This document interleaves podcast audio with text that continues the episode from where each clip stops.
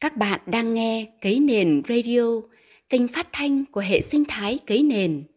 Đây là chuyên mục Trí tuệ và nội lực, nơi góp phần kiến tạo, nuôi dưỡng và vun xây tinh thần hệ sinh thái Cấy Nền thông qua hành trình tự học và tự lực.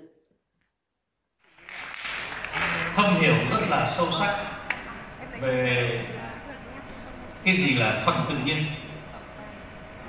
tại sao mà các bạn nghe thấy thuần tự nhiên nhiều thế?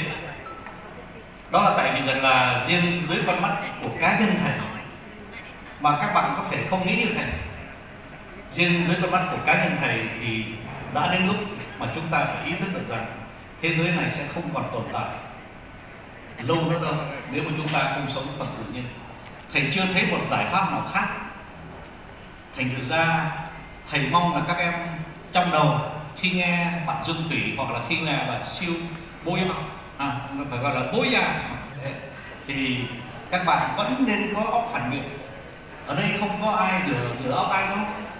À, các bạn thấy có óc phản biện. Các bạn thấy cái gì hay các bạn cứ gọi gọi là hay. Mà các bạn thấy cái gì dở mình chia sẻ với nhau. Để mà mình xây dựng một cái thế giới chúng ta thấy lại nền bạn uh, lê minh hoan uh, vừa mới được uh, bổ nhiệm từ chức uh, bí thư tỉnh ủy đồng tháp lên bộ trưởng uh, bộ uh, nông nghiệp và phát triển nông thôn. Bạn lê minh hoan có nói với thầy thưa thầy trong mười mấy năm em đã xây lại cái nền. Bây giờ em mong là thầy tới để thầy cấy lại cái nền. Thế thì cấy lại cái nền nếu mà nói về đồng tháp thì chắc chắn là phải tìm ra một cái phương án thuận tự nhiên cũng như là ở Đà Lạt thầy xin chào cho em micro và xin cảm ơn em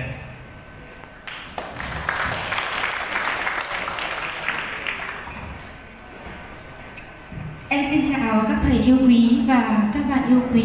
Thực sự, bây giờ em vẫn đang rất là xúc động với bài phát biểu của siêu. Thực sự, những cái gì mà em muốn chia sẻ với thầy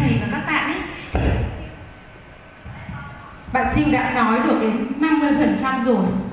Vì thế cho nên là trong cái nội dung liên quan đến canh tác nông nghiệp thuận tự nhiên của em ngày hôm nay, em sẽ thay đổi nội dung một chút cho nó thuận tự nhiên ạ.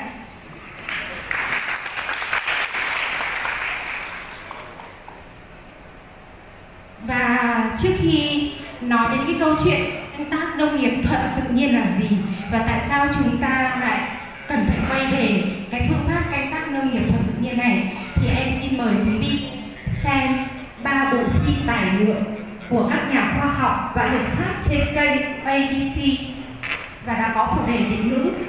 Và cái đây là em à, lấy từ cái à, trang của uh, nông dân Việt xin được tóm tắt qua. Thực ra chúng ta luôn luôn coi cái cây cối của chúng ta là vật uh, vô tri vô giác và không có não đúng không ạ? Và chúng ta luôn cho rằng là chúng ta có thể chặt cây, chúng ta có thể sử dụng cái cây rất là tùy ý.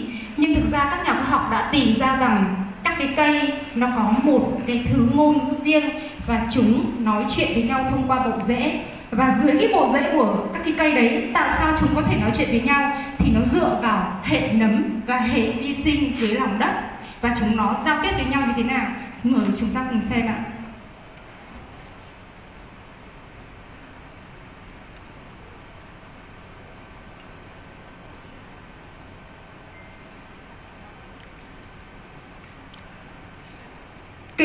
Dùng một mạng lưới nấm mọc xung quanh để nói chuyện với nhau. Các loài nấm cung cấp cho cây chất dinh dưỡng và để đổi lại nấm cũng sẽ cung cấp lại cho cây. Nhưng các nhà khoa học phát hiện thấy mối liên hệ này chặt chẽ hơn họ tưởng. Bằng cách tận dụng mạng lưới, nấm, cây cối có thể giao tiếp với nhau. Điều này giống như mạng internet ngầm, giúp cây cối liên lạc với nhau. Các nhà khoa học cho rằng những cây cổ thụ hay cây mẹ dùng mạng để nói chuyện với nhau để cung cấp nguồn đường cho các cây con giúp chúng có khả năng tồn tại tốt hơn. Những cây cối ốm ăn chết có thể đẩy nguồn lực của mình để vào cái mạng lưới này. Đấy là một sự hy sinh đấy ạ. Để các cây hạt sóng khỏe mạnh hơn. Các loài thực vật dùng nấm để gửi thông điệp cho nhau nếu chúng bị tấn công. Chúng thải ra dấu hiệu hóa chất, cảnh báo hạt sóng phải tăng sức đề mạng internet, mạng lưới liên lạc này cũng có mặt tối. Một số loài phong lan hắc vào hệ thống này để ăn cắp nguồn lực từ các cây khác. Các loài khác như cây ốc chó đen giải hóa chất độc để làm hại đối thủ.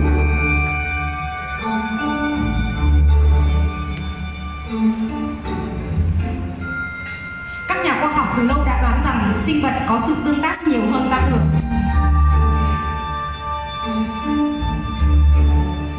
lần sau khi bạn vào rừng, hãy dành một phút để cảm nhận những gì dưới chân ta, cũng như những gì trên mặt đất.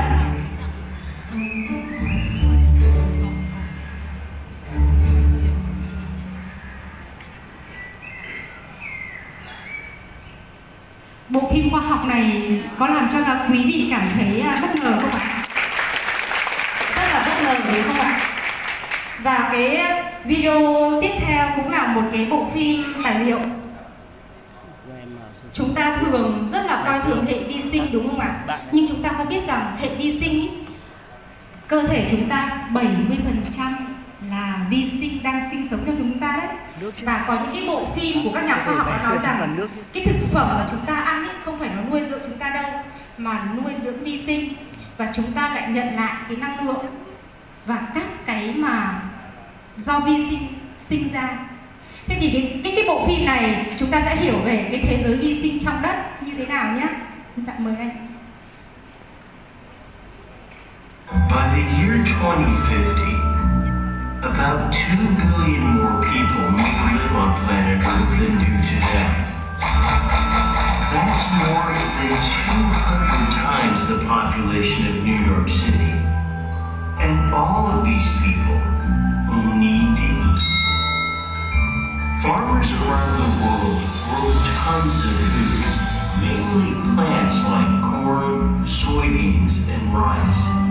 But with our planet's limited land and water resources, farmers may not be able to meet Mỹ nhiễm rồi nó không cần gì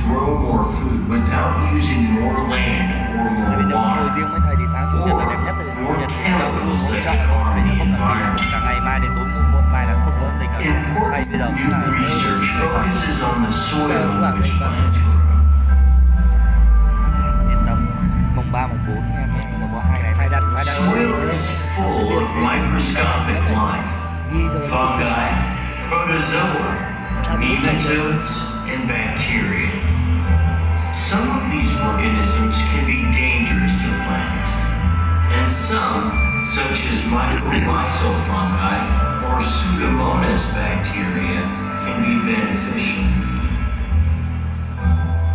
Up to a billion bacteria can be found living in just one teaspoon of soil. But all bacteria are not the same. Scientists are learning that different bacterial species can play different roles in the successes or failure of a farmer's crop. A plant is rooted in the soil. It cannot hunt for food elsewhere or move out of harm's way. What a plant can do is release hormones and other chemical signals. Certain kinds of soil bacteria sense these signals and travel to the plant's root. Once there, they may live on the root surface or they may enter and live inside the root. Some of these bacteria feed the plant by collecting and digesting Other bacteria defend the plant from disease-causing organisms and viruses. Bacteria have even been found to protect the plant from drought by coating the root with a sticky goo called biofilm. Scientists are studying how these bacteria can be used strategically to produce healthier crops. Example, rice plants in one field are infected by a fungus common to the region. while a nearby field has a strong, healthy crop of rice. Scientists may be able to identify the bacteria that make rice plants resistant to the fungus and then develop a method for adding these beneficial bacteria to fields where the soil lacks them. Advances like this will help us use our planet's limited resources to produce enough food to meet our increasing needs in the coming years.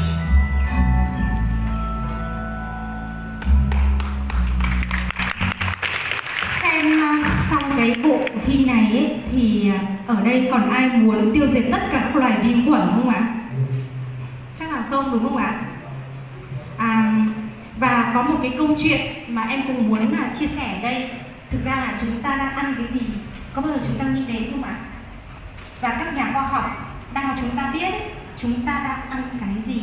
Chúng mình cùng xem cái bộ phim là rau củ quả giống, hậu quả từ nông nghiệp hiện đại và thương mại toàn cầu. Ngay đấy có đang thực sự là nuôi dưỡng tâm hồn chúng ta, có thực sự là nuôi dưỡng thân thể chúng ta không? Có bao giờ chúng ta hỏi câu hỏi này không chúng ta chỉ quan đến, quan tâm đến cái vẻ đẹp của cây rau, cái quả, hoặc là cái hương vị đã được chế biến một cách rất là cầu kỳ, càng ngày càng phức tạp hơn.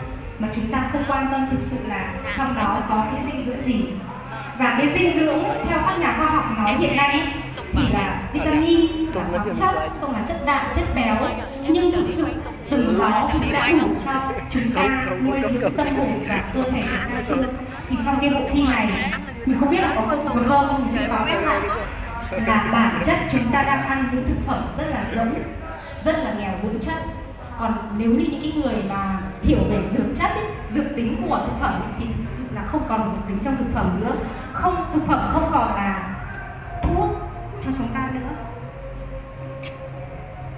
chỉ cần một quả táo là đủ vitamin cho cơ thể trong một ngày thì ngày nay có lẽ bạn cần phải ăn đến 10, 20 quả hay thậm chí là nhiều hơn nữa.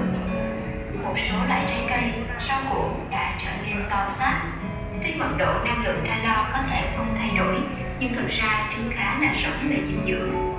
So với năm 1950, quả táo ngày nay nhìn bề ngoài bắt mắt hơn, nhưng hàm lượng các chất dinh dưỡng đã giảm sút nghiêm trọng quả cam ngày nay có hàm lượng sắt ít hơn 5 lần. Sau 50 năm phát triển, khoai tây đã mất đi một nửa lượng vitamin C, sắt và một phần tư lượng canxi. Do đó, có thể bạn sẽ cần ăn đến 5 trái chuối, 10 trái cam và 26 trái đào để có được lượng vitamin A tương đương, đáp ứng cho nhu cầu hàng ngày của cơ thể. Vậy các vitamin đã đi đâu mất? Các nhà nghiên cứu đã tiến hành thử nghiệm và khẳng định thực trạng đồ ăn bị suy dinh dưỡng. Chúng xuất phát từ một số nguyên nhân như Thứ nhất, phương pháp canh tác hiện đại với mật độ cây trồng cao, lạm dụng quá nhiều các loại thuốc trừ sâu và phân bón, làm thúc đẩy tốc độ phát triển của cây, nhưng cũng làm giảm thời gian cần thiết để cây tạo ra và ổn định các chất dinh dưỡng cần thiết. Thứ hai, kỹ thuật thông canh rút kiệt độ màu mỡ của đất, khiến đất trở nên nghèo dinh dưỡng, kết quả làm cây trồng suy dinh dưỡng, rau quả to xác vì phân hóa học và chất kích thích tăng trưởng, nhưng không còn vị đậm đà và những dưỡng chất nguyên sơ. Thứ ba, nhiều sản phẩm nông nghiệp thường được trồng ở một nơi, sơ chế đóng gói ở một nơi và tiêu thụ ở một nơi khác, khoảng cách có thể là nửa vòng trái đất. Thời gian từ khi thu hoạch đến lúc được ăn tương đối dài như thế đã làm giảm giá trị dinh dưỡng. Thứ tư, để đảm bảo trái cây đều và đẹp, ít bị dập nát hư hao, người ta đã thu hái ngay từ lúc chúng chưa kết thúc quá trình tích lũy dưỡng chất. Một số loại trái cây nếu hái sớm thì lượng vitamin C coi như bằng không. Vậy chúng ta nên làm gì? Giải pháp hiện nay không thực sự có nhiều và cũng chỉ là đối phó khi vấn đề không được giải quyết từ gốc. Tuy nhiên, bạn có thể áp dụng một số biện pháp cơ bản nhất như sau. Thứ nhất, nên chấp nhận thực phẩm mùa nào thức đấy, vùng nào thức đấy, thuận theo tự nhiên. Thứ hai, mua rau quả tươi, tốt nhất là các loại thực phẩm trồng theo phương pháp hữu cơ hoặc dân dã truyền thống không dùng nhiều hóa chất. Thứ ba, đối với rau củ quả, bạn không nên ngâm sữa nhiều quá. Điều đó không có tác dụng nhiều trong việc loại bỏ các loại hóa chất đã cấm vào sâu trong đó, mà chỉ phá hủy thêm các vitamin.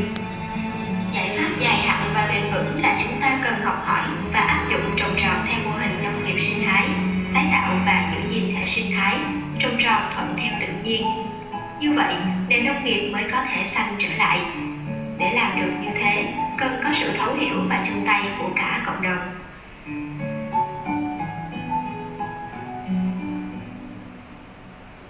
Mọi người có đồng ý là sẽ chung tay không ạ? Chung tay cùng với siêu chung tay cùng các người nông dân. Để chúng ta cùng thay đổi, đồng ý không ạ? Quay trở về đến bài trình bày của em về canh tác nông nghiệp thuận tự nhiên. Trước khi nói về thuận tự nhiên thì em muốn mọi người quay trở lại một cái cuốn sách. Thực ra là cũng xuất bản khá lâu rồi nhưng mà gần đây thì mới được dịch sang tiếng việt của một giáo sư người Israel. Đó là cuốn lược sử loài người. Sẽ cho chúng ta nhìn lại rất là nhanh 200.000 năm trước cái lịch, lịch sử của loài người nó như thế nào ạ? Cho xin cái slide đầu tiên ạ lược sử loài người đây là em trích từ cái cuốn sách Sapiens lược sử loài người của giáo sư Harari người Israel. Thầy ông đã dành rất là nhiều công à, đi siêu tập tất cả các dữ liệu này và đã được những vị tổng thống như là Obama, Barack Obama và rất nhiều các người nổi tiếng khác à, recommend mọi người lên đọc đấy ạ. Thì uh, khái quát là theo như cái cuốn sách ấy nói thì cái Homo sapiens ấy là loài người nó là một cái chủng của loài người. À, 200 nghìn năm trước thì à, mới phát triển ở Đông Phi thực ra là chúng ta có nguồn gốc từ Đông Phi đấy. à, và 70.000 năm trước thì à, cách có một cái cuộc cách mạng nhận thức và khởi đầu của lịch sử cho cái loài người tỏa ra từ châu Phi đi tất cả các cái châu lục khác. Và 45.000 năm trước thì à, loài người đã đặt chân đến châu Úc và động vật lớn của châu Úc tuyệt chủng. Thế còn tại sao tuyệt chủng thì chắc là mọi người phải đọc sách thôi vì mình không có đủ thời gian để nói ở đây. Và 30.000 năm trước thì có một cái loài người gọi là Nedoran này tuyệt chủng và 16.000 năm trước thì loài người này đặt chân đến châu Mỹ và động vật lớn ở châu Mỹ tuyệt chủng 13.000 năm trước và cái homo uh, cái loài gọi loài người gọi homo sapiens này thì um, đến uh, duy nhất còn sống sót lại có rất là nhiều cái chủng người khác đã tuyệt chủng và 12.000 năm trước em muốn nhấn mạnh ở đây là gì? Là cuộc cách mạng nông nghiệp đầu tiên được hình thành. Và cái cây trồng vật nuôi lần đầu tiên được hình thành. Và cái cuộc sống được định kim đứng cư nó lâu dài tại một nơi. Và 5.000 năm trước thì những vương quốc đầu tiên chữ viết, tiền, rồi các cái tôn giáo đa thần được xuất hiện. Và 4.250 năm trước thì cái đế chế đầu tiên được ờ, xuất hiện đến 2.500 năm trước thì cái phát minh ra tiền xu. Rồi à, 2.000 năm trước thì vương triều uh, nhà Hán ở Trung Hoa rồi các đế chế La Mã ở địa Trung Hải khi Tô giáo ra đời. Và 1.400 năm trước là Hồi giáo. 500 năm trước em muốn nhấn mạnh ở đây là cách mạng khoa học người châu Âu bắt đầu chinh phục châu Mỹ và các đại dương sự trỗi dậy của chúng bản và 200 năm trước là cách mạng công nghiệp gia đình và cộng đồng được thay thế bằng chính quyền và thị trường và sự tuyệt chủng trên diện rộng của các loài động thực vật. Bắt đầu. Hiện tại thì con người đã vượt qua cái ranh giới trái đất và đã bay vào vũ trụ. Vũ khí hạt nhân đe dọa sự sống của nhân loại, các sinh vật ngày càng được định hình nhờ khoa học, thay vì là nhờ chọn lọc tự nhiên. Tương lai thiết kế thông minh hay là trí tuệ nhân tạo có trở thành một cái nguyên tắc mới của sự sống hay không? Và liệu loài người có bị thay thế bằng một siêu nhân không? Đó là một câu hỏi mở của tác giả trong cái cuốn sách này. Thế thì Vậy thì bây giờ em muốn lược sử qua về cái cuộc cách mạng nông nghiệp Tại sao lại chúng ta lại có hai cuộc cách mạng nông nghiệp xảy ra? Một cuộc cách mạng là xảy ra 12.000 năm trước Và một cuộc cách mạng thì mới chỉ xảy ra 200 năm trước thôi. Thế thì uh, sơ bộ là gì? Chúng ta ngày xưa là hái lượm, săn bắn. Rồi uh, chúng ta không có tích lũy gì cả Nhưng mà sau đó thì uh, cái việc mà uh, loài người bắt đầu muốn uh, định cư rồi muốn thuần hóa các cái con vật thì đây là một cái câu chuyện là 9.000 năm trước công nguyên thế nào 3.500 trước công nguyên như thế nào. Và cái cuộc cách mạng này nó đã đem đến cái gì thì thực sự là nếu mọi người có thời gian thì có thể đọc cái cuốn sách đấy nhưng tóm lược lại gì? Cái việc cái cuộc cách mạng nông nghiệp xảy ra nó không đem đến cho cái người nông dân cuộc sống hạnh phúc hơn đâu mà nó đem đến cho người ta nhiều đau khổ hơn nhiều sự lệ thuộc hơn. Và cái người săn bắn hái lượm ấy, thì người ta hạnh phúc hơn rất là nhiều. Đó là cái nghiên cứu của vị à, giáo sư này. À, họ ít có nguy cơ phải chịu bệnh đói kém và họ ít bệnh tật hơn rất nhiều khi mà cái cuộc sống trở thành là định cư một chỗ và có nuôi trồng và có à, trồng cây ấy, theo ý mình và chăm sóc thuần hóa các loài vật và với môi trường đất đai, với người nông dân và đa số các loài động vật được thuần chủng, thì ông ấy có dùng một cái từ rất mạnh ạ. Đó là cuộc cách mạng nông nghiệp là một thảm họa khủng khiếp. Thì ờ, đây là em chia sẻ cái quan điểm của vị giáo sư nọ trong cái cuốn sách nọ. Chưa hẳn đó là quan điểm ờ, của em. Và em muốn là nhấn mạnh để mọi người hiểu cái quan điểm của ông trong cuốn sách này là như vậy. Và đã có rất nhiều vị tổng thống và những nhà nổi tiếng cũng đã đồng tình với cái quan điểm này thế thì 200 năm trước tại sao lại gọi là cuộc cách mạng nông nghiệp lần thứ hai xảy ra? Bởi vì 200 năm trước về bản chất nó là cuộc cách mạng kỹ nghệ. Công nghiệp và đồng thời nó là thay đổi rất nhiều các cái kỹ nghệ để sản xuất. Thì cái sự tuyệt chủng trên diện rộng của thực vật, nó được thể hiện như thế nào? Trong 200 năm vừa qua, những phương pháp sản xuất kỹ nghệ đã trở thành một cái trụ cột của ngành canh nông, máy móc thì thay con người, đồng thời loài vật thì cũng được kiểm soát và cái việc chăn nuôi uh, các cái loài vật trên các cái trang trại lớn nếu như mà mọi người xem những cái bộ phim tài liệu của nước ngoài sẽ thấy ví dụ như là uh, họ coi các con vật nó không còn đau đớn hay sao ấy. người ta sẵn sàng chặt tất cả các cái đuôi của con lợn khi nuôi. Bởi vì sao? Cái chuồng ấy mà nó hẹp lại một chút nó cái lợi ích kinh tế nó sẽ như thế nào? Cái đuôi đâu có tạo giá trị gì đâu bỏ chặt. Và người ta thản nhiên chặt đuôi của cái con lợn trong quá trình nuôi. Và thứ hai là gì? Khi con vật nó đạt đến một cái trọng lượng thế này rồi, nuôi tiếp thì làm gì? Tốn kém quá. Vậy thì nghĩ ra một cái quy trình, ngày ít ngày y, ngày rét phải làm gì với con vật đấy? Và có những câu chuyện rất đau lòng ở việt nam mình đã từng xảy ra đấy. Nuôi một con lợn quá một cái ngày cụ thể nào đó, bởi vì bằng thức ăn tăng trọng mà. Nếu như chúng ta không tiêu thụ kịp, cái ruột của con lợn nó tự vỡ ra và nó chết. Các bạn đã từng nghe cái câu chuyện này chưa? Những câu chuyện giải cứu lợn của chúng ta của những cái câu chuyện giai đoạn trước, rất là gần đây thôi một, hai năm gần đây thôi. Thực sự khi mà nghe, mình đau lòng kinh khủng luôn ấy.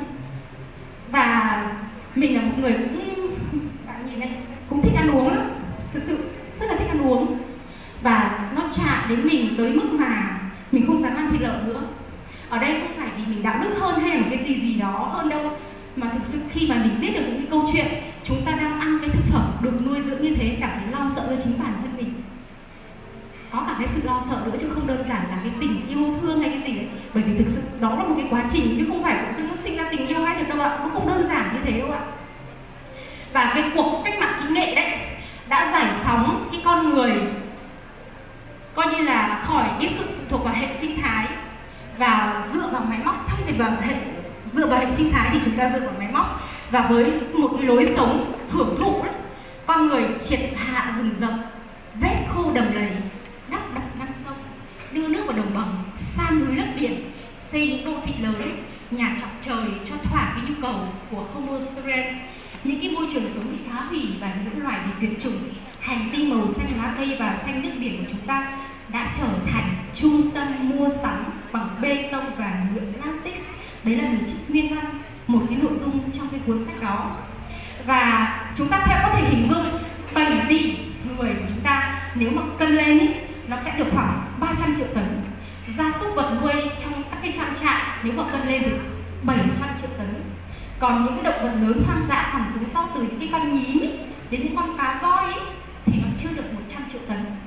Chúng ta thử xem cái tỷ lệ đó nó khác biệt nào. và có khoảng 80.000 con thiêu con cổ đấy là cái thống kê của vị giáo sư này trong cuốn sách này. Trên thế giới so với 1,5 tỷ gia súc và chỉ có 200.000 con sói so với 400 triệu con chó đã thuần chủng. Chỉ có 250.000 con chim ban veo. Dạ, tôi không biết cái con chim này trái ngược với hàng tỷ con người. Và loài người thực sự đã chiếm lĩnh thế giới phá hủy những gì còn lại của môi trường sống tự nhiên và đẩy hầu hết những loài khác vào tuyệt chủng. Vậy thì nhận thức của loài người đang ở đâu? Trong cái biểu đồ phát triển nông nghiệp, theo mọi người,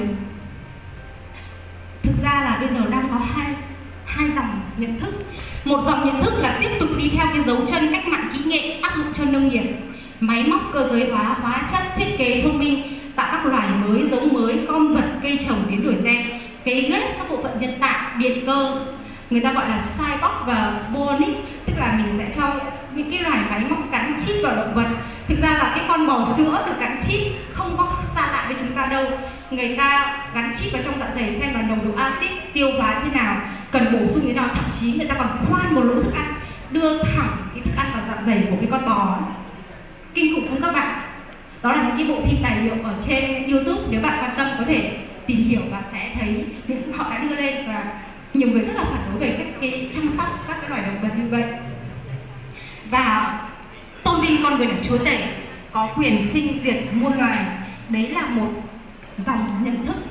Dòng nhận thức thứ hai là đã nhận ra muốn thay đổi, muốn được chữa lành, muốn hàn gắn muốn hiểu tự nhiên, muốn nương tự nhiên để làm nông, để làm con người hoàn nguyên, trở lại là một thành tố trong hệ sinh thái tự nhiên, chứ không phải là chúa tể của muôn loài. Nữa đó là hai dòng nhận thức. Và dòng nhận thức nào mạnh thì nó sẽ kéo dài thì đương nhiên là cái dòng nhận thức nào mạnh thì nó sẽ đương nhiên là sẽ thắng cái dòng nhận thức yếu đúng không ạ? Nếu chúng ta chọn cái này thì hiện nay tất cả các nhà khoa học ấy, đã cảnh báo là chúng ta sẽ rơi vào cái vòng xoáy thứ sáu trong cái chu kỳ thành trụ hoại diệt. Chúng ta theo một cái cuốn sách trong cái lịch sử loài người này có nói là chúng ta đã qua năm chu kỳ xoáy ốc hình thành rồi phát triển rồi. Và sau đó thì hoại diệt nó gắn với cả năm nền văn minh khác và chúng ta đang ở nền văn minh thứ sáu. Chúng ta nếu như không thay đổi nhận thức theo cái hướng thứ hai, thì cái việc này nó chỉ là đến à, sớm muộn. Thôi chứ còn không thể nào mà thay đổi được.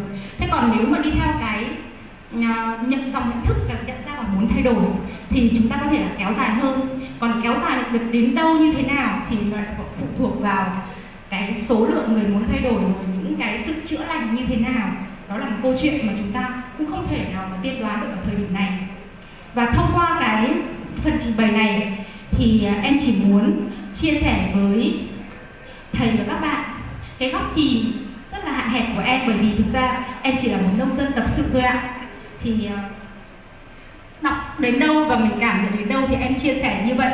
Chắc là không thiếu, không thể là có những cái thiếu sót. Thì nếu như có một góc nhìn nào đó khác, mọi người thì xin mọi người cũng bỏ qua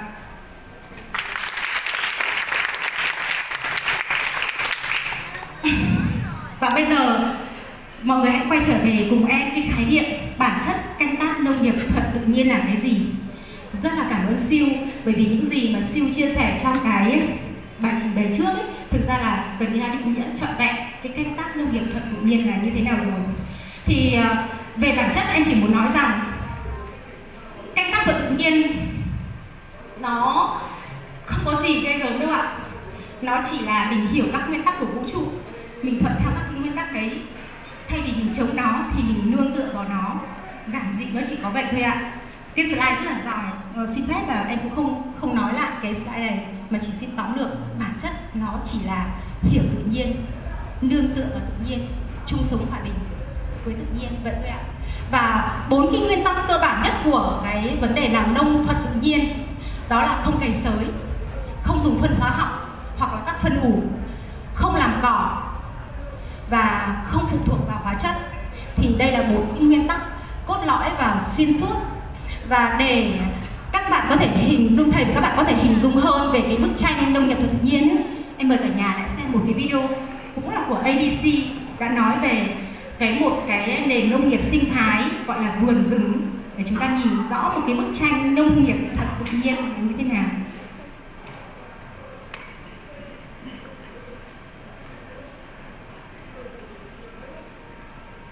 Nông kết hợp vậy cái khai nông lâm kết hợp.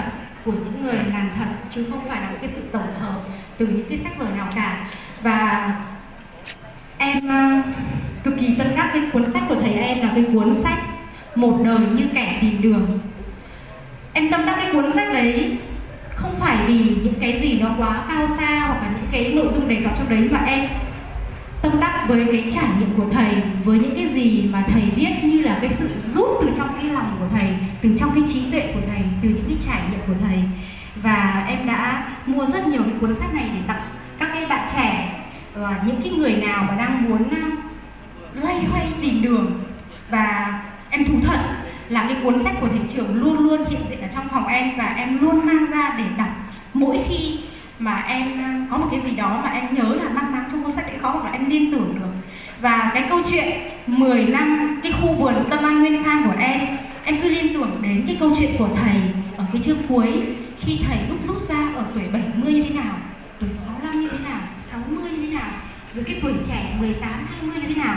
Nó không khác gì câu chuyện 10 năm của vườn em. Khi cái quá trình chuyển đổi đất, lúc một năm, lúc hai năm, lúc ba năm, bảy năm, và một đường nghe nhé.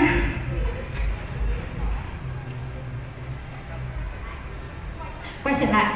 À, tại sao em lại chọn ba cái tấm hình này làm à, một cái hình ảnh mang tính chất truyền cảm hứng cho fan của em? Nếu như mọi người để ý đến cây bơ đằng sau là cây cà phê dưới này là một thảm đất mục. Đối với mọi người nhìn nó không đẹp như một công viên nhưng đối với em thì em thấy nó đẹp lắm. Đẹp tới mức mà hàng sáng ấy, mọi người có biết không? Em ra vườn làm gì không? Em chỉ sờ vào đất thôi. Em cảm nhận cái sự độ mù của đất như thế nào, cái độ phì của đất ra sao. Ngày hôm nay cái con côn trùng gì đã xuất hiện? Cái con gì nó đang có ở cái cây của chúng ta? Cái con muội hay là cái con rể?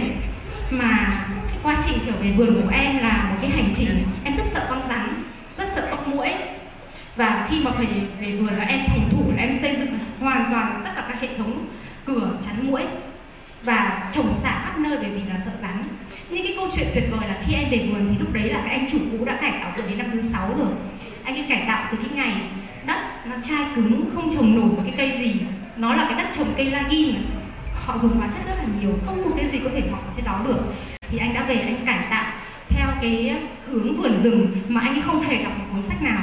Đơn giản là anh ấy có tu thiền. Anh là một người tu thiền 20 năm. Anh được à, lớn lên trong nhà chùa. Và anh đi về, anh ấy nhìn cái mảnh đất đây và anh nghĩ là muốn nó sống thì phải làm như thế và anh ấy làm theo cái mà anh ấy nghĩ thôi. Thế thì cái hành trình của em về vườn là như thế này. Nhân một cái chuyến, hai vợ chồng em đi xuyên việt. Một tháng, bỏ hết công việc. Và ngày xưa khi mà đi xuyên việt à, và lập một kế hoạch như thế là thường phải lập kế hoạch rất là dài để chuyến đi chơi như hôm đó là hai vợ chồng quyết định là đi với nhau và không đi cùng con cái. Và thích ở đâu thì ở và không ở khách sạn nhưng ở các homestay. Thích cái gì tìm hiểu cái đấy. Thì sao nhìn thấy mặt trời đẹp thế? Mặt trời lặn đẹp thế cái gì cũng đẹp. Thì mới bắt đầu hiểu ra rằng là mình đang đang vì cái gì. Mình chỉ biết mỗi công việc công việc xong rồi thành công xong chúc mừng nhau. Và mọi người thường là thì cho nhau tiền. Thế là vui sếp cho tiền rất là vui thưởng rất là vui. Ngoài ra chẳng biết cái gì cả. Và đến khi với cái cuộc sống trải nghiệm như thế thì hai vợ chồng em quyết định về vườn. Thì khi về vườn ý, thì trước khi về vườn bọn em có đọc một cuốn sách là cuộc cách mạng một học dơ của ông Fukuoka người Nhật đọc xong cái cuốn sách đấy thực sự là lần thứ nhất em không cảm xúc nhưng lần thứ hai vô cùng cảm xúc. Em ấp cái cuốn sách đấy ở trên ngực mình ấy cảm nhận một cái gì đó nó nó thiêng liêng lắm và nó sâu sắc lắm và muốn thay đổi thì khi mà gặp cái khu vườn này gặp cái anh chủ này tất cả những cái gì trong cái cuốn sách cuộc cách mạng của dâu nó như thế nào thì nó tái hiện trong khu vườn này luôn. Em đã mua ngay lập tức không một so đo và nói chuyện với chồng chồng cũng đồng ý luôn thế là mua cái khu vườn này. Thì khi mua về khu vườn này thì rất là sợ như mọi người nói như mọi người em đã nói ấy, sợ muỗi. Nhưng câu chuyện thú vị là về vườn muỗi không vào nhà em nhưng ra vườn đầy muỗi. À, rắn không vào nhà em, nhưng mà khi mà ra các cây bờ nước, trẻ con nó bắt rắn, thậm chí là nó giết rắn rất là nhiều. Và khi mà em gặp như thế thì em thường nói là các cháu đừng có giết rắn nữa ABCD nhưng cái điều tuyệt vời là ai có thể gặp rắn, nhưng em không bao giờ gặp rắn khi ra vườn. Thế anh mới bảo rằng là có cái gì nó ở đây? Thì khi em tìm hiểu thì em mới phát hiện ra rằng khi chúng ta có một môi rừng sống tốt cho con muỗi con muỗi thích cái môi trường đấy hơn là nhà chúng ta. Nhà chúng ta không phù hợp, nó không vào thôi con rắn cũng vậy. Nó cần cái sự ẩm nó cần sự kín đáo nó rất là sợ con người. Nó có một cái chỗ bụng rậm gần một cái vùng đầm lầy như thế tốt quá. Nó vào nhà mình làm gì? Hóa ra đơn giản lắm. Nếu tất cả chúng ta đều có một cái chỗ ở an toàn chúng ta đâu có đi uh, xâm phạm người khác đâu. Người ta chỉ đánh nhau hoặc là gì đó là về tự vệ thôi. Đấy là bản chất của tự nhiên. Bản chất tự nhiên là như vậy. Người ta chỉ làm cái gì đó khi người ta cần tự vệ chứ không có đi xâm lăng hoặc là nó chỉ bắt con chuột bắt con nhái khi nó đói thôi à nó bắt được một con chuột con nhái to là nó nằm trong cái hang á. Nó cũng không bỏ ra ngoài đến khi nào nó tiêu hóa hết nó mới ra. Ờ, thì đấy đấy là một quy luật của tự nhiên. Thế thì khi mà em về vườn thì cái vườn ở năm thứ sáu bắt đầu sang năm thứ bảy thì em gặp phải cái vấn đề là cái cây bơ trong vườn em ấy, sâu nó chi chít từ gốc cho đến ngọn không còn một cm nào không có sâu bơ. Mà con sâu bơ nó to cỡ như thế này nó xanh lẻ hai vợ chồng rất là thẳng thốt và nói hay là mình đi mua tỏi về ớt về để mình phun ấy nhưng mà ông Fukuoka ông ấy bảo là kiên nhẫn với tự nhiên mà.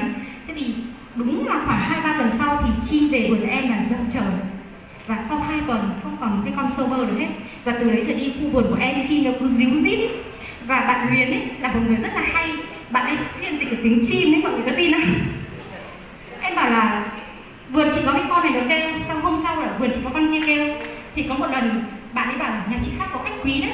Cái chim này kêu là nhà chị có khách quý các bạn có thấy là, tức là mình không có muốn dùng từ dân tộc ở đây đâu, nhưng người đồng bào của chúng ta ấy, hiểu về tự nhiên lắm. Nó là một cái trí tuệ về tự nhiên mà thực sự là bây giờ những cái thế hệ trẻ đang bị mất, mai một đi, mai một đi.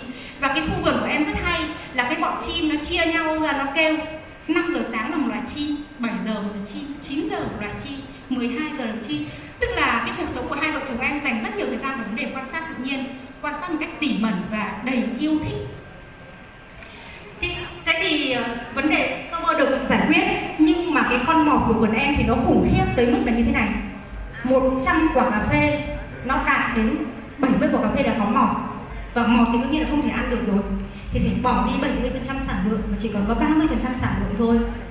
Thì nói chung là xác định về vườn rồi vui vẻ không có vấn đề gì bởi vì ông cũng gạt làm cái đấy rồi không phải là một vấn đề kiên nhẫn điều tuyệt vời là đến năm thứ bảy thì cái con bọ rùa nó xuất hiện. Cái con bọ rùa nếu mà ở cái slide đầu tiên ấy, mọi người sẽ nhìn thấy nó màu đỏ ấy, có những cái chấm đen ở trên cái quả cà phê đấy. Và khi nó xuất hiện thì 100 quả cà phê thì 90 quả được ăn và có 7 quả là bị mò thuyền phải làm cách gì? Hai vợ chồng bảo sao người ta cứ nói là nông vất vả sao vợ chồng mình nhàn thế? Thế thì qua hai cái sự kiện đấy thì hai vợ chồng em có rất nhiều các cái tranh luận. Anh nhà em thì bảo rằng là chúng ta về đây chúng ta không biết làm nông dân tốt nhất là theo các người địa phương. Đi tỉa cây đi. Đi phun tỏi ớt đi đi làm cái này cái kia đi. Bởi vì thực sự cái sự thấm nhuần của ông Fukuoka thì em cũng cảm nhận nó là cảm xúc của mình chứ không phải của ông xã mình. Thế là hai vợ chồng cứ tranh luận nhau mãi. Thì cuối cùng con trai em mới là người phán xử. Ba mẹ tại sao cứ cãi nhau hoài thế? Tại sao không chia khu vườn làm đôi đi? Ba làm theo cách của ba, mẹ làm theo cách của mẹ. Sau một năm, hai năm, ai đúng thì đấy là chân lý. Sao phải cãi nhau thì em mới phát hiện ra một điều. Chúng ta quá coi thường con trẻ. Con trẻ rất là sáng tạo. Và chính chúng ta thì luôn luôn muốn là con cái theo ý chúng ta. Nhưng đấy là đầu tiên hai vợ chồng em nhìn nhau và cái ánh mắt đấy nó chứa đựng vô cùng nhiều điều trong đó của cái sự ngộ ra. Và từ đấy trở đi là không còn cái chuyện là vườn bên này như nào vườn bên kia như nào. Thì ờ, cái hành trình trở về vườn của em, nó còn ờ, có một cái yếu tố này nữa. Tại sao? Có bao giờ mọi người đặt cho em câu hỏi tại sao lại về vườn không ạ? Hai vợ chồng em ở thành phố và làm ở ngân hàng là gần 22 năm đấy ạ. Sắp tròn 20 năm. Nhưng mà sau cái chuyến hành trình đấy, nhưng thì thay đổi. Nhưng thực sự thì em hiểu rằng nó chỉ là một giọt nước tràn ly thôi nó đã có những cái sự chuẩn bị trước đó. Mà ở đây, xin giới thiệu với anh tất. Em biết tên anh tất cách đây đúng 7 năm đấy ạ. Chắc là gần 8 năm rồi. Và thực sự, cái ngày mà em biết thầy của em, gọi là bổn sư của em là thầy huyền diệu, cũng là cái ngày mà em biết anh tất. Và thực sự là hành trình trở về chính mình của em, nó là 7 năm, chứ không phải là một tháng đi trên cái con đường có hai vợ chồng đồng hành như thế đâu ạ nó là cái sự đấu tranh nội tâm, là những cái nỗi đau, là những cái vấn đề khó khăn trở ngại và tất cả chúng ta đều muốn tìm lại chính mình cái biểu hiện mà chúng ta đến giai đoạn tìm lại chính mình, em ngộ ra là chúng ta phải có một cái gì đó đau khổ lắm, một cái chăn trở lớn lắm, một cái mất mát lớn lắm, hoặc là một cái gì đó sang chấn lắm. Mọi người sẽ khát khao thay đổi, mọi người sẽ khát khao tìm kiếm và em tin rằng chỉ cần nghe một cái từ khóa liên quan đến cái thứ mình tìm kiếm thôi sẵn sàng lăn xả và để tìm hiểu. Thì à, cái việc mà khi mà em à, về về vườn như thế là không hề có một tí kiến thức nào về nông nghiệp và chỉ là từ cái cuốn sách chỉ là sự truyền cảm hứng của của ông Fukuoka thôi. Và khi mà trở về à, làm nông nghiệp tự nhiên ấy, em đã nhận được quá nhiều. Mọi người có tin rằng là 4 năm trước ấy, cái bộ mặt của em không biết cười thế này đâu ạ. Chắc chắn luôn là không biết cười chỗ này này. Nó là một túm các cái nếp nhăn, nó cong có lại, trông rất là khó tính. Và 4 năm, khi mà em trở về vườn, các cái nếp nhăn này cứ giãn ra giãn ra mỗi ngày. Sự trẻ hóa cơ thể, sự chữa lành, mình cảm nhận rõ ràng và cái chữa lành từ cái tật của mình, từ tâm hồn của mình. Rồi tự nhiên là mình cởi mở ra rất là nhiều. Và thực sự, em vẫn rất là biết ơn tự nhiên bởi vì khi quay trở về tự nhiên ấy em đã trở thành một cái phiên bản khác đấy là lý do em ờ, đứng ở đây, chia sẻ với mọi người. Và em vô cùng thích cái câu kết trong cái bài phát biểu của siêu ấy, là chúng ta đã hủy hoại rồi, chúng ta sẽ phải làm gì, đúng không? Làm gì trong thời gian tới? Và cái một trong cái lý do mà khi em muốn quay trở về đây là thực sự em muốn được chữa lành, muốn được thay đổi, muốn được hàn gắn. Và đầu tiên là hàn gắn cho đất đai, chữa lành cho chính mình, chữa lành cho đất đai. Và bọn em quan sát tự nhiên và bọn em mong muốn là bọn em làm ra được một cái việc mà ông Fukuoka ông ấy viết trên giấy. Còn em sẽ viết trên mảnh đất của em để mọi người có thể nhìn thấy nó và mọi người tin nó và mọi người làm theo mà không còn cái hoài nghi nữa. Đấy là cái mục đích lớn nhất của em.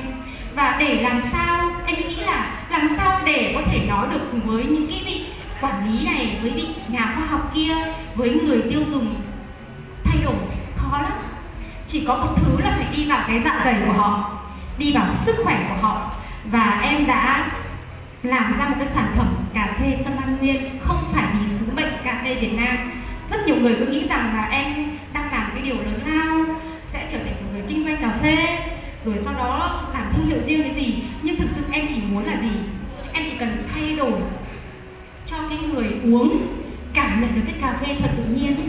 nó khác biệt so với một cái cà phê hướng canh tác. Hóa chất như thế nào, mọi người tự có câu trả lời. Tự mọi người sẽ tò mò, tự mọi người sẽ tìm hiểu. Và cái cánh cửa của tâm an nguyên Farm sẽ luôn rộng mở cho cả người nông dân, cho cả nhà quản lý, cho cả người tiêu dùng. Đó là lý do em trở về làm nông nghiệp thật tự nhiên ạ. Xin cảm ơn thầy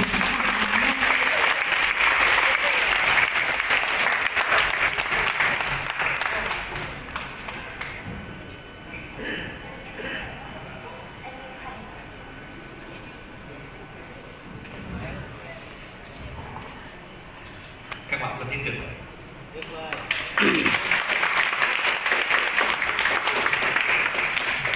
thầy à, đã được à, vào dịp tết đã được à, thủy gửi cho thầy bi gói à, khác hẳn các bạn nếu mà người nào thích cà phê hãy nói chuyện lại với thủy rồi các bạn sẽ hiểu được cái cà phê bạn đang uống à, ở đâu đó. Nó không? Phải là cà phê mà cái cà phê mà các bạn cần phải uống là cái cà phê của Taman bởi vì cái cà phê đó nó mang chất sinh thái và sinh thái. Và các bạn sẽ cảm nhận ngay, chứ không phải rằng là một cái trí tưởng tượng nào nói như thế. Đâu xin cảm ơn thầy. Thì xin thưa với các bạn. Các bạn đừng có nghĩ rằng là ở đây có những người thần thoại được gọi lên nói chuyện để các bạn ngồi dưới được nghe đâu. Nếu mà các bạn hiểu như thế thì bạn các bạn không hiểu cái nền cái nền của chúng ta là hoàn toàn bình đẳng. Nhưng mà nó bình đẳng ở trên cái điểm rằng là thầy vẫn không cho phép những ai chưa làm cái gì không được nói về cái gì mình không làm.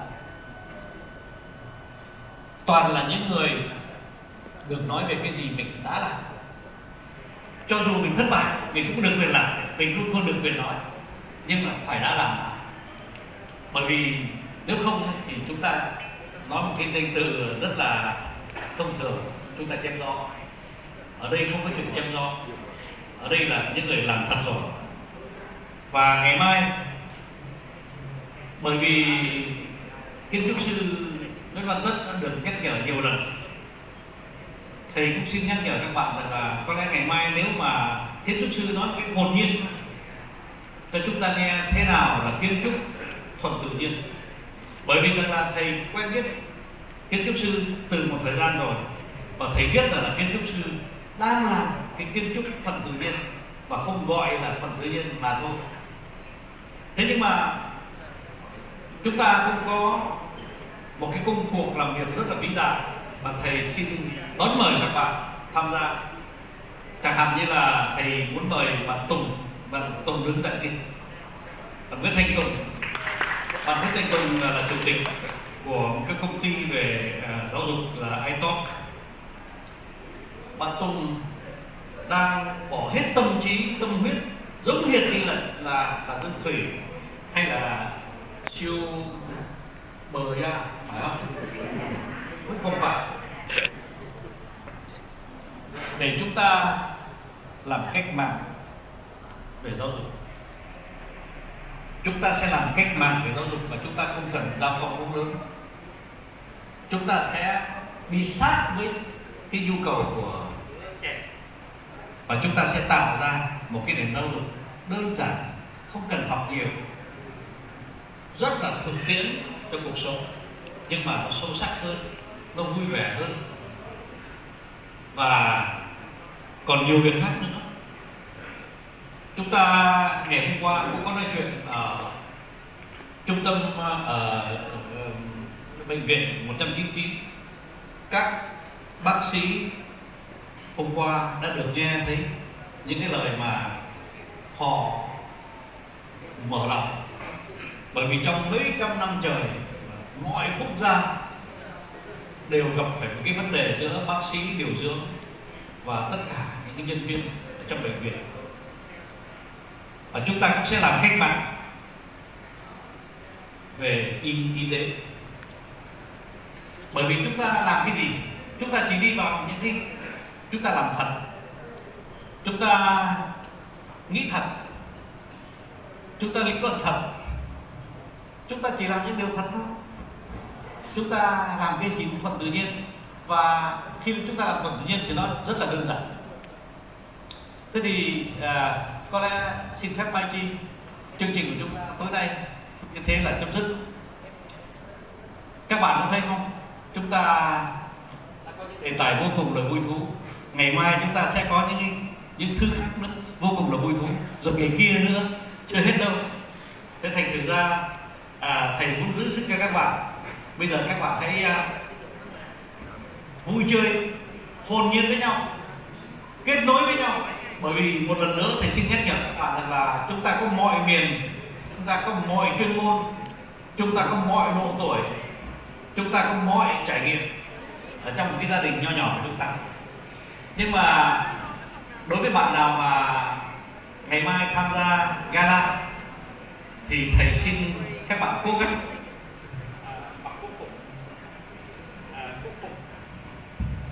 Cái quốc phục đối với chúng ta không có nghĩa là quốc phục như thầy mặc đâu.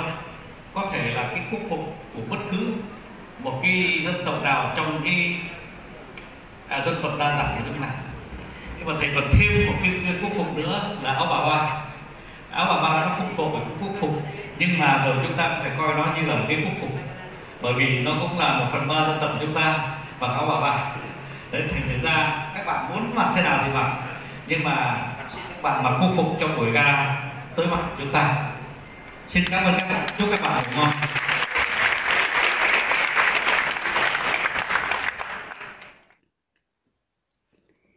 Các bạn đang nghe Cấy Nền Radio, kênh phát thanh của hệ sinh thái Cấy Nền. Đây là chuyên mục trí tuệ và nội lực, nơi góp phần kiến tạo, nuôi dưỡng và vun xây tinh thần hệ sinh thái cấy nền thông qua hành trình tự học và tự lực. Cảm ơn bạn đã lắng nghe chương trình Cấy Nền Radio. Cầu chúc cho bạn luôn an lành dù ở gần hay xa quê hương. Chúc cho bạn sẽ luôn giữ ngọn lửa ấm áp vì có quê hương ở trong trái tim mình. Xin chào và hẹn gặp lại các bạn trong số radio tiếp theo.